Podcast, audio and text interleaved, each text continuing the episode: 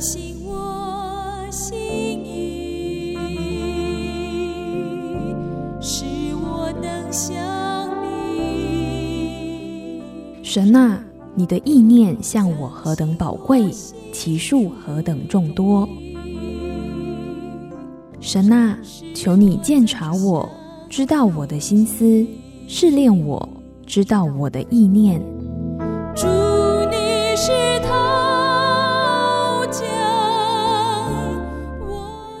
欢迎收听由钟荣凯牧师为您主持的《清醒的心》。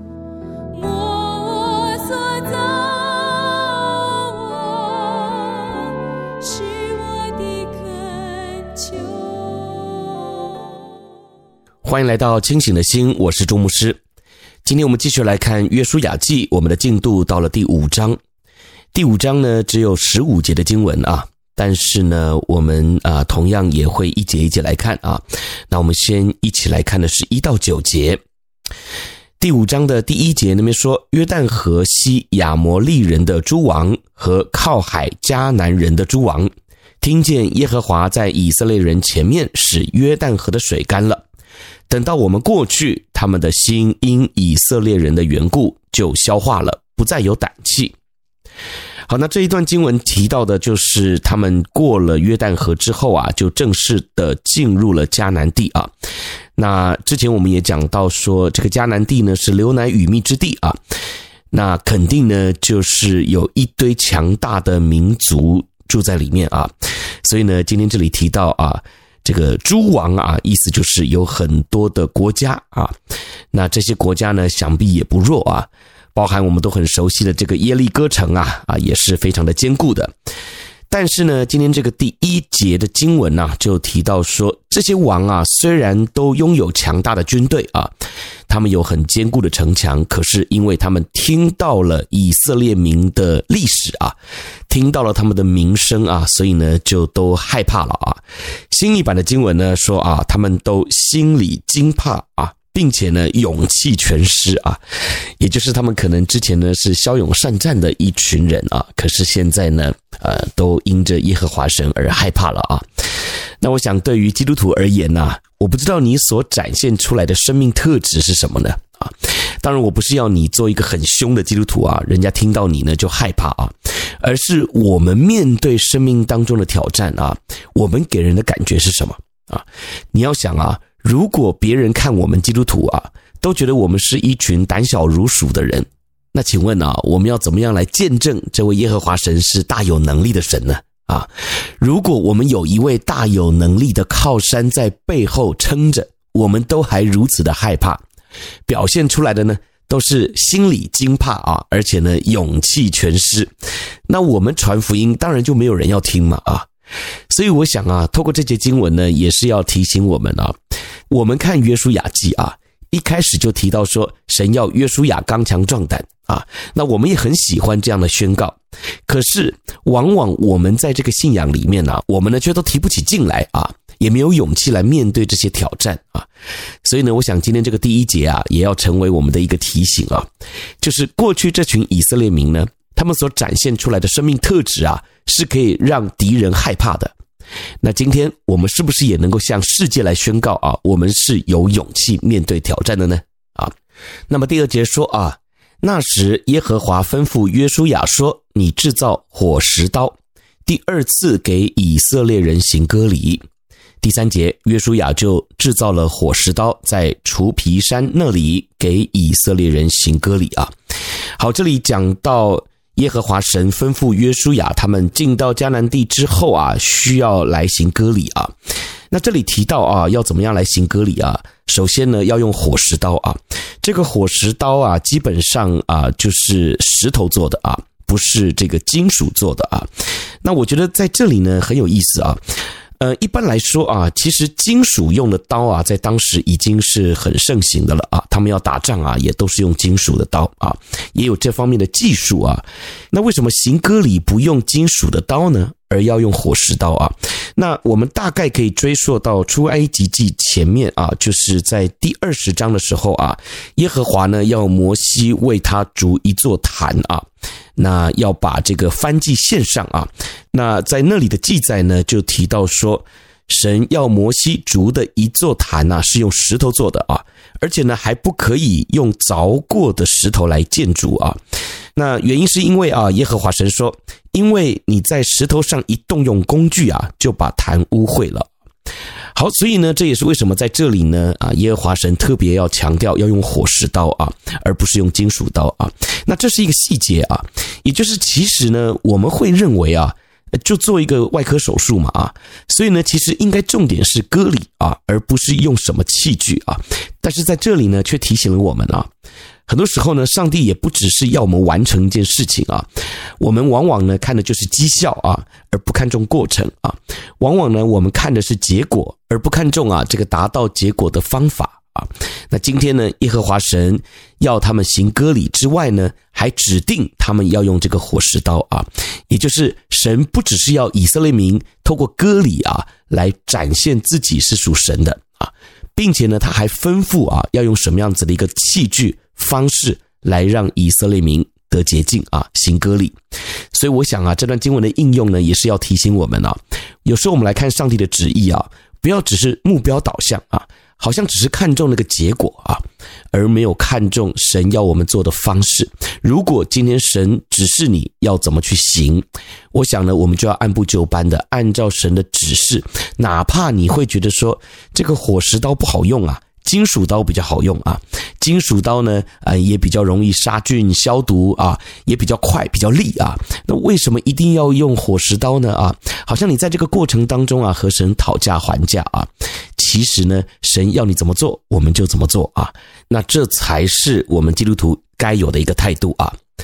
好，那第四节，约书亚行割礼的缘故啊，是因为从埃及出来的众民。就是一切能打仗的男丁，出了埃及以后，都死在旷野的路上。第五节，因为出来的众民都受过割礼，唯独出埃及以后，在旷野的路上所生的众民都没有受过割礼啊。好，所以呢，这里前面提到的第二次给以色列人行割礼啊，讲到的第一次呢，就是这些第一代出了埃及的这些人啊。那他们呢啊，在旷野当中行了第一次的割礼啊。虽然呢、这个经文当中似乎没有明显的记录啊，所以有一些学者呢也在呃这个经文里面呢提到说第二次啊有一个争议啊。但是呢啊，既然这里提到了第二次啊，那我们就相信之前有一次可能是没有被记录下来的啊。不过呢，这确实也没有影响我们来理解经文了哈，因为属神的百姓，神本来就吩咐他们要用割礼做一个记号啊，所以呢，也许是没有记录下来啊，但是确实行了第一次的割礼啊。那这里呢，当然也可以成为一个佐证啊，就是他们行过了第一次的割礼啊。好，那第六节呢，当然也是继续解释这个部分啊。以色列人在旷野走了四十年，等到国民就是出埃及的兵丁都消灭了。因为他们没有听从耶和华的话，耶和华曾向他们起誓，必不容他们看见耶和华向他们列祖起誓应许赐给我们的地，就是流奶与蜜之地。第七节，他们的子孙就是耶和华所兴起来接续他们的，都没有受过割礼，因为在路上没有给他们行割礼。约书亚这才给他们行了啊，好，所以六七两节呢也是在解释这个部分啊。这个第一代出埃及的人呢，他们行过了割礼啊，可是他们的子孙呢啊没有行割礼，所以在这里呢，耶华神就规定他们一定要行割礼啊。好，那这个行割礼呢，其实就代表了神子民的记号啊。那我们也可以透过割礼这样子的一个仪式啊，来思想啊。你要想啊，割礼呢，基本上就是呃，这个男性割包皮啊。那这个在生殖器官上面来动手术啊，基本上在当时也是一个很危险的动作啊，因为在当时的人啊是非常看重这个香火延续的啊，就是传宗接代啊。那你要在这个生殖器官上面。动刀啊，那确实呢，就是要冒一个非常大的风险啊。对于现代人来讲啊，当然是一个小手术啊。可是你要想啊，在这么远古的时代，又是在野外啊，旷野啊，这个游牧民族也没有什么样子的一个呃消毒的设备啊，或者是一个呃好的环境啊，所以呢，要做这样的一个手术啊，绝对是需要有一个强大的信心的啊。所以呢，当我们设身处地的再来想啊，神的这样的一个规定的时候呢，你就会发现，当时为什么神一定要用割礼啊来分别属他的百姓，主要呢就是透过这样子的一个行动啊，这样子的一个手术呢，来让以色列民知道一件事情，即便是做这么样一个危险的手术，我一样也可以来实现啊。过去我曾经应许给亚伯拉罕的祝福，就是要让你们生养众多啊，而且呢，你们也不需要害怕啊，因着这样子的一个仪式断了香火啊，或者是好像没有办法延续后代啊。那这个呢，有时候确实啊，也是我们和神之间这个建立关系的一个过程啊。那我不知道啊，现在对你来说啊，面对上帝要你做的事情，你会不会有时候也在怀疑啊？说上帝啊，这样做不是很危险吗？啊？这样做行吗？啊，那其实呢，我们就可以应用到这个过去的歌里来看啊。今天如果神要你做一件你认为啊很危险的事情，或者是会让你很害怕的事情的时候啊，其实你就想想过去的以色列民啊，他们透过割礼一样也可以领受到这个生养众多的祝福。那我们今天透过神要我们去做的一些事情，即便我们认为不可行、很危险。那我们是不是也能够凭信心去做呢？啊，那你要知道一件事情啊，过去这个割礼啊，对于以色列民来讲啊，是一个洁净的记号，是将自己分别为圣，是属神儿女的记号。那今天我们愿意按照上帝的吩咐，就勇敢的去执行的时候啊，基本上我们的生命当中也就有这样子的一个属基督的记号了啊，属神儿女的记号。所以呢，我想透过这个割礼的记载啊。也能够提醒我们现在的基督徒，我们该怎么来面对啊？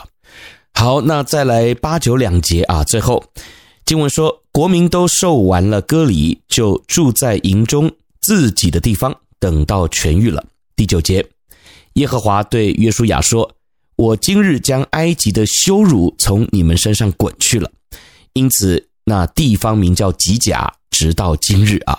那这个吉甲呢，就是滚的意思啊。好，所以呢。他们也就是听从耶和华神的吩咐，把割礼行完了啊，然后呢，就好好的待着，等待痊愈啊。第九节就是耶和华神对于他们要行割礼的这个命令呢，所做的一个结论啊。目的呢，就是要把这个羞辱啊，从他们身上挪走啊。过去他们在埃及是做奴隶的啊，那他们的生活呢，就是次等公民，可能比次等还要次等啊。那做奴隶没有自由，甚至可能连行割礼的权利都没有啊！但是呢，他们今天却可以拥有自己的土地，并且呢，还可以自由的来完成神所托付他们的命令啊，做这样的一个洁净的动作。所以啊，他们现在啊，不只是在对外的名称上面啊，他们有神成为他们的依靠，他们更是扎扎实实的啊，被称为上帝的儿女啊，有这样子的一个分别为圣的记号。所以呢，我想啊，对于以色列民来讲啊，现在啊，他们的心境啊，一定是很不一样的啊。好，那我们就先休息一下，我们一起来默想这一到九节的经文。那我们一会儿呢，再回来。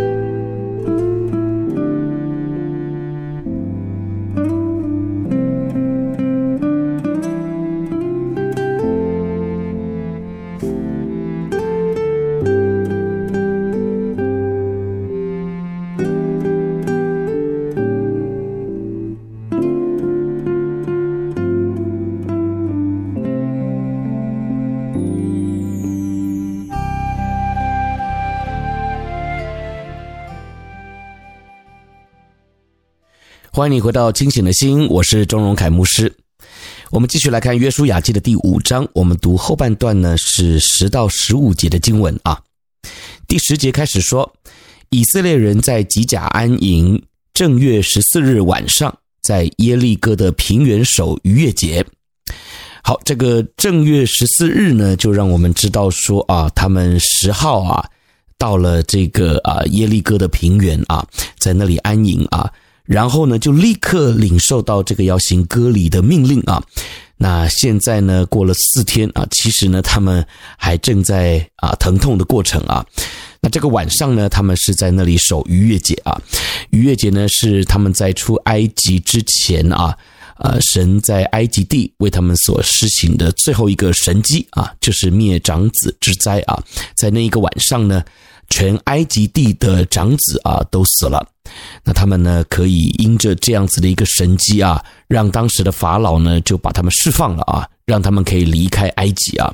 那这样子的一个守节的习惯啊，到现在他们还一直在坚持啊。好，那经文接下去十一节说。逾越节的次日，他们就吃了那地的出产。正当那日吃无效饼和烘的谷啊。那十二节说，他们吃了那地的出产，第二日马纳就止住了，以色列人也不再有玛纳了。那一年他们却吃迦南地的出产啊。好，那我想十一、十二节呢是一个呃里程碑啊，也让我们看到说。逾越节是他们纪念神带领他们出埃及的那一个日子啊。那他们在迦南地过上的第一个逾越节呢，就吃那地的出产啊，也就是用迦南地的出产啊做了无酵饼啊。那他们吃了之后啊，第二日吗哪就止住了啊，那也就代表他们不再需要吗哪了啊。那吗哪呢是一个很神奇的存在啊，在过去以色列民在旷野的时候啊，神就用吗哪供应了他们四十年啊。那每天吃，每天吃，确实是有点腻啊。可是呢，这也代表了上帝的供应是不会断绝的。在我们最需要的时候，在看来最缺乏的时候啊，神一样可以供应他们啊，一样可以喂饱他们啊。那我想啊，应用在我们基督徒的生命当中也是一样啊。有时候在看似最缺乏的旷野。你觉得可能死定了啊，根本就没有办法活下去了啊！可是神呢，还是可以借由马纳来喂养他们，来帮助我们啊！所以呢，真的盼望每一位基督徒啊，我们也能够来到上帝的面前，用信心来支取马纳啊！我不知道上帝喂养你的方式是什么啊，但是呢，我想所谓的马纳啊。就是我们要用心来领受啊！其实每一天，当我们翻开圣经，阅读到上帝的话语的时候呢，这个啊，也就是我们生命当中的灵粮，就是吗哪啊，是上帝已经为我们预备好在那里的。当我们透过渴慕上帝的话语，就好像是过去以色列民在清晨起来等候神赏赐吗哪的过程一样啊，那他们可以因着吗哪而得饱足，拥有面对一天的能量。那我们每一次渴慕上帝的话语，打开圣经，透过神的话语得着安慰鼓励，那不就也是可以成为我们面对挑战时的勇气和帮助吗？所以啊，鼓励每一位弟兄姐妹啊，我们呢也学像过去的以色列民一样啊，一起透过支取吗哪来领受到每一天的祝福啊。当然，另外啊，我相信当神把我们带进了迦南地。进入了应许的祝福里面之后啊，神一样也会供应啊，并不代表说吗哪止住了，好像神就不理我们了啊，这个供应就停止了。其实不是啊，而透过这样的记载啊，其实是提醒我们啊，上帝的供应啊是有阶段性的。过去在旷野，他们还没有进到应许之地，神用吗哪来喂饱他们，神用吗哪来祝福他们啊。但是当他们进到迦南地之后啊，神就用另外的方式，透过地里面的土产啊，来帮助他们，来供应他们。所以呢，我想基督徒我们也要学习成长啊，也要学习用不一样的眼光来看待每一个不同的时刻啊，我们怎么样来领受到上帝的祝福啊？好，那么经文接下去啊，十三到十五节，经文说，约书亚靠近耶利哥的时候，举目观看，不料有一个人手里有拔出来的刀。对面站立，约书亚到他那里问他说：“你是帮助我们呢，是帮助我们敌人呢？”十四节，他回答说：“不是的，我来是要做耶和华军队的元帅。”约书亚就俯伏在地下拜，说：“我主有什么话吩咐仆人？”十五节，耶和华军队的元帅对约书亚说：“把你脚上的鞋脱下来。”因为你所站的地方是圣的，约书亚就照着行了。好，第十三节这里讲到的是约书亚在啊面对耶利哥城啊，这算是他们的第一战吧啊。那前面呢是面对一个大自然天然的屏障是约旦河啊，那现在呢得要面对人了啊，面对里面这个强大的民族国家军队啊，所以呢约书亚站在这个耶利哥城墙的边上啊，面对耶利哥举目观看啊。我相信这个时候他一定是在想啊，这怎么打呢？啊，这个约旦河虽然呐、啊、在春天啊，这个河水是高涨的，过不了河啊，可是他们会想啊，过去神也是这样带领他们渡过红海的，所以稍微能够想象啊，怎么过啊？而且呢，毕竟是面对这个大自然啊，他们心里面可能也会想啊，我们的神是掌管自然的主啊。特别过去呢，在埃及经历的那十灾，也都是面对大自然啊，所以想象神过去的作为，现在同样面对到前方的挑战，这个有点类似的经验呢，他们可能不这么害怕啊，也可以稍微想象一下神会怎么带领他们。可是现在面对耶利哥城。当然，你说过去他们也有打败巴山王噩的经验啊，也有打败西什本王西宏的经验啊。可是现在是一个高大耸立的城墙在眼前啊，所以他举目观看的时候啊，一定也会在想：主啊，到了这个田地啊，我们该怎么样走下一步呢？啊，那经文这边呢，呃，很戏剧性的出现了两个字啊，叫做“不料”啊，“不料”呢，其实就是没有想到啊。突然有一个人出现了，这个人呢，其实也来者不善啊，因为呢，他手里有拔出来的刀啊，对面站立啊。通常啊，我们遇到有人向我们走过来啊，你看他呢配了枪啊，或者是啊有把刀配在腰带上啊，这个还好，对不对哈？你会稍微有点警觉心。可是这个人呢，如果这枪拔出来了啊，或者是这刀拔出来了。那可能呢，就会让你感到害怕啊，觉得这个到底是谁啊？呃，可能是要来攻击我的。可是呢，你会发现啊，约书亚啊，哎，他的反应啊，有点异于常人啊。他是到他那里问他说：“你是帮助我们呢，是帮助我们敌人呢？”啊，所以我不知道，如果是你的话啊，应该是往后跑吧，对不对？因为来者不善嘛，啊，刀都拔出来了啊，我怎么还不跑呢？啊？所以在这里啊，你可以看到，对于约书亚来说啊，有一个很细腻的记载啊，就是这个领袖呢是很沉稳的啊。一般人可能看到这样的一个情况啊，会倒退三步啊，不会往前去问他话啊。可是呢，在这里，约书亚呢到他那里还问他说：“哎，这个兄台啊，你是帮助我们的呢，还是帮助我们敌人的呢？”这个问清楚啊，再做判断啊，是我们看见约书亚这位领袖的特质啊。那也就表明了他不慌不乱啊，就算怕啊，也是怕在心里面啊，有疑问也是会沉稳的去面对。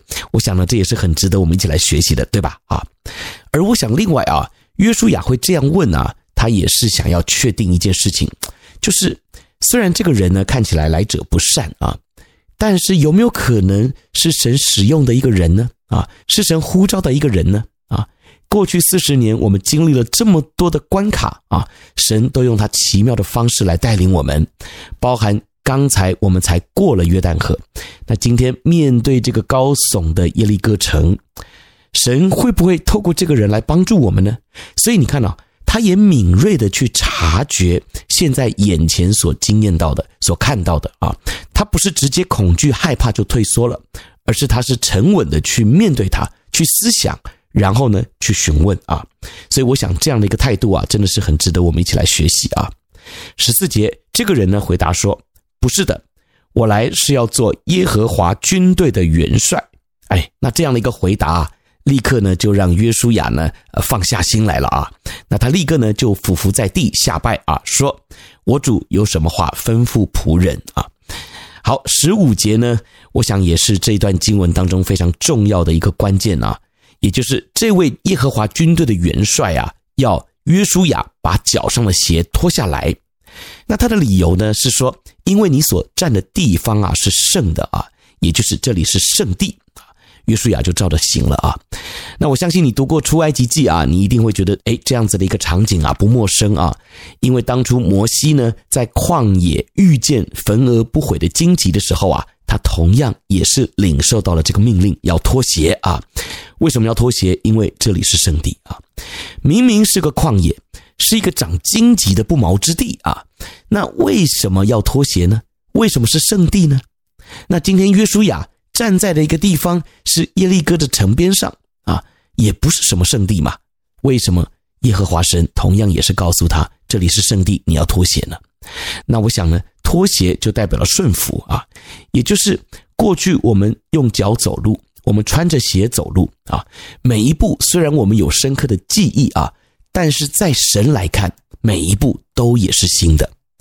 如果你还有印象的话啊，前面神对以色列民说啊，这条路你们向来没有走过啊，意思就是我耶和华神是做新事的主，所以即便你们对我有一些印象，对我有一些认识，也相信我会带领你们。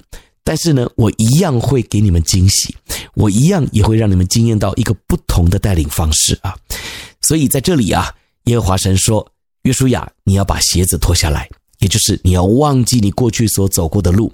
而所谓的忘记啊，倒不是忘记上帝的恩典和带领，而是你不需要去为上帝想接下来该怎么做、该怎么走啊。把鞋子脱下来。”就代表了主啊，我现在是全然的信靠啊，不是靠我过去的经验法则，甚至也不是靠我过去对你的印象啊，然后呢，要来下指导棋啊。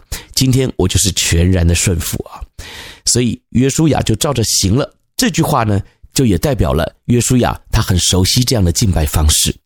那今天在我们的生命当中，我们又是带着什么样的一个态度来敬拜神，来面对前方的挑战，来寻求神的呢？我们一起来祷告，爱我们的主，我们谢谢你，透过今天这约书亚记第五章的分享，也提醒我们在生活里面，我们也会遇到难处，但是我们也向你求一颗平稳的心，我们能够想起你过去的带领，我们也能够像约书亚一样顺服你，在现在这个处境当中来敬拜你。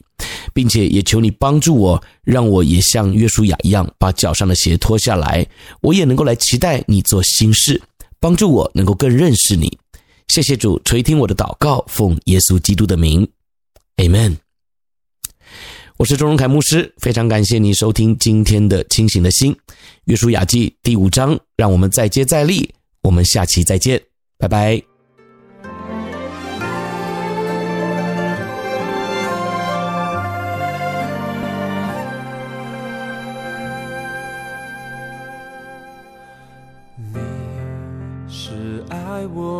天赋，绝望中你仍然不停地运行，你不愿我停留黑暗中，不停追寻我，直到我的自由，你是我。旷野中唯一的力量，患难中的安慰，黑暗中的盼望。我呼求的日子，你必拯救我。新时的天赋，我依靠你。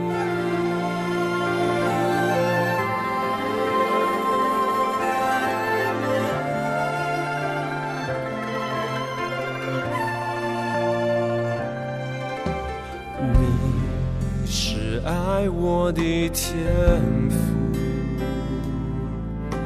绝望中你仍然不停地运行，你不愿我停留黑暗中，不停追寻我，直到我的自由。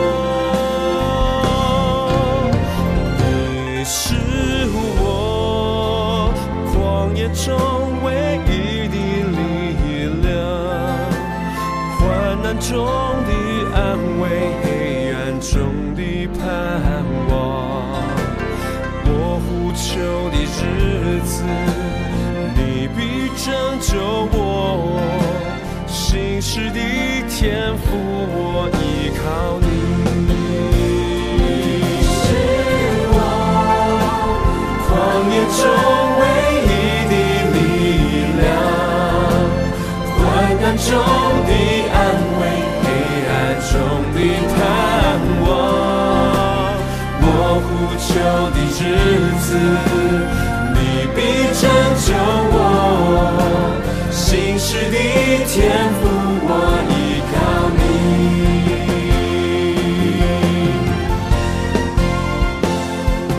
阿爸父，我是尊贵的儿。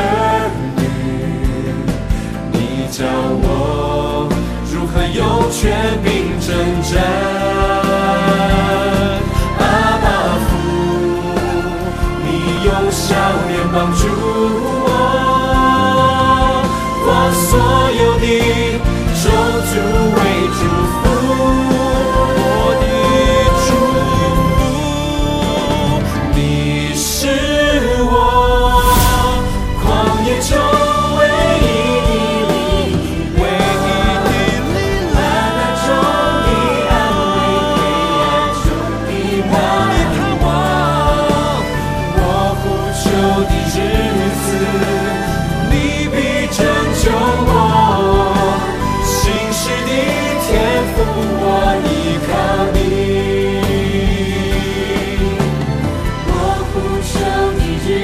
you.